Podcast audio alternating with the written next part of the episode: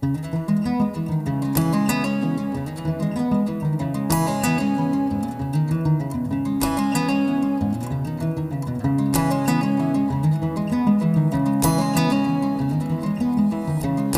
afternoon. I'm Al Kresta.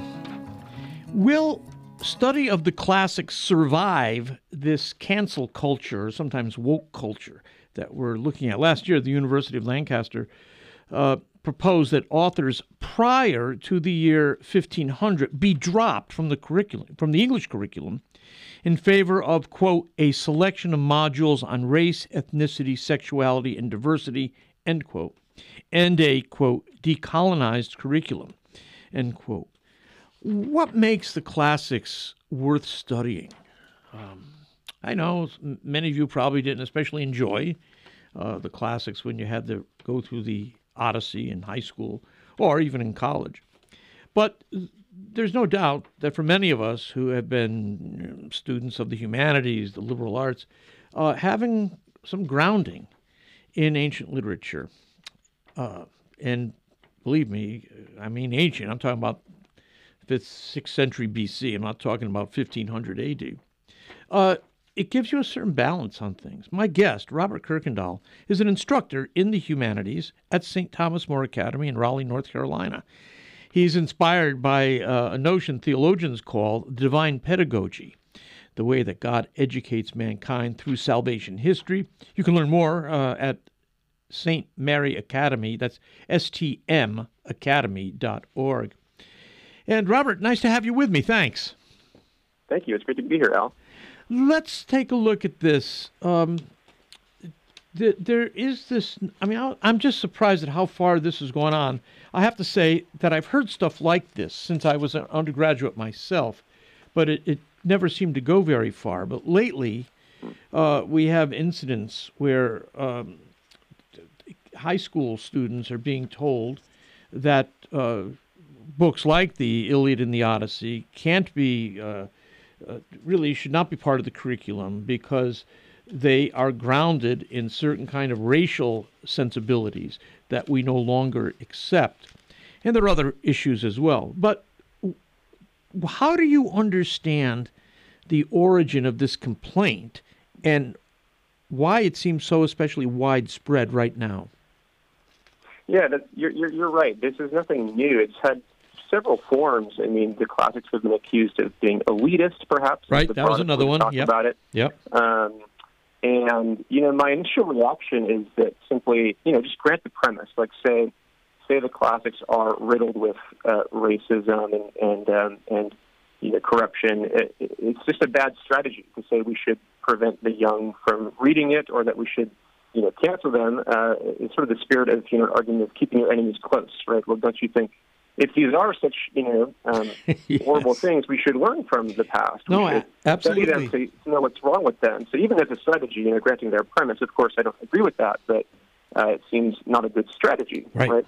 Yeah. Um, and it seems to me like maybe there's this fascination with, you know, uncovering an ugly truth about things. You know, you you learn that um, there was slavery in ancient Rome, for instance, and it sort of uh, shocks one and makes one think about um, uh, wanting to do something about it. You know, this kind of social justice um, fury these days is extended across time. Mm-hmm. The best analogy I've thought of is that it's almost like, you know, trying to see and understand that the, the pyramids, for instance, in Egypt, were built by, on the backs of slaves, but then to go and argue that we should therefore destroy um, the um, the pyramids and rebuild them into something new as sort of an active attempt for that. And, yeah. um, so that's, yeah. that's the best I've, I've been able to understand sort of the spirit of, of what's what's being said. Uh, yes, that very good point. And I, you know, this idea of not uh, exposing uh, students uh, to literature before 1500 uh, seems to me especially t- t- terrible because you, look why would you lop off so many uh, a decade, nothing, centuries, uh, even millennia of uh, human experience and keep people from being exposed to it? What's the value? Maybe that's the question. What's the value that we get from reading, uh, you know, Cicero, uh, Plato, uh, Chaucer. Who, what's the value? Yeah, there's there's so many great thinkers I can cite, and I think from my own personal experience, St. John Henry Newman is perhaps the best. Yeah. Um, and I think before we rush into what the value is, it's important to ask what is literature, what is classic literature, right? To know what we then can do with it or what the value is. And Newman has a great reminder in this short essay he wrote on literature um, about uh, uh, that literature is a personal means of communication. Uh, today, people are very concerned about systemic issues, right? That phrase is around a lot.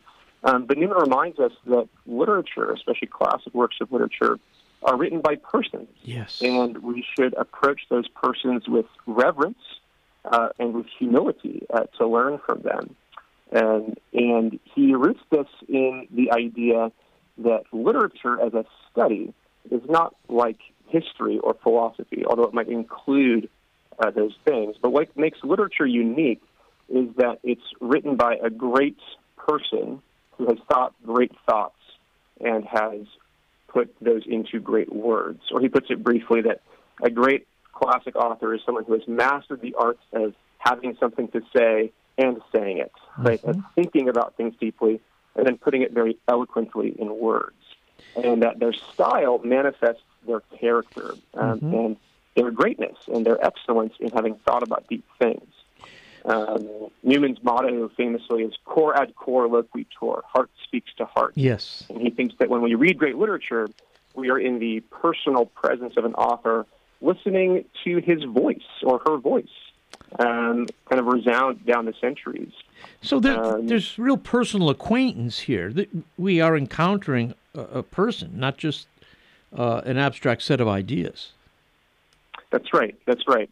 Uh, and he thinks that in this way, it's a, it's a very beautiful thing. We can get to know the mind of Homer, uh, this person who has thought such beautiful and excellent thoughts as to have resonated with people's hearts down the centuries. Right?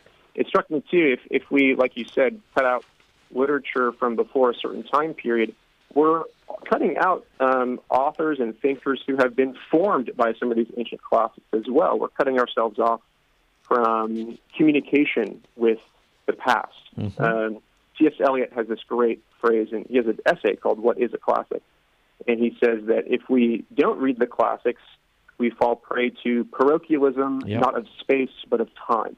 That we're sort of cut off and confined in our own narrow, uh, uh, narrow and cramped way of thinking currently, and aren't exposed to a variety of worldviews. Uh, we learn what the Greeks thought like by reading Homer, for example.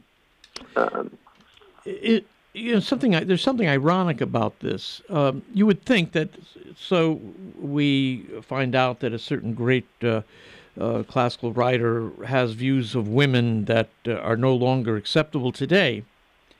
Um, isn't it isn't it sufficient to point out that this particular author, for all of his great clarity on these certain issues, uh, really shows that in this area of women, he doesn't quite get uh, what we get today. So why would he say what he says, given the valuable things he says over here?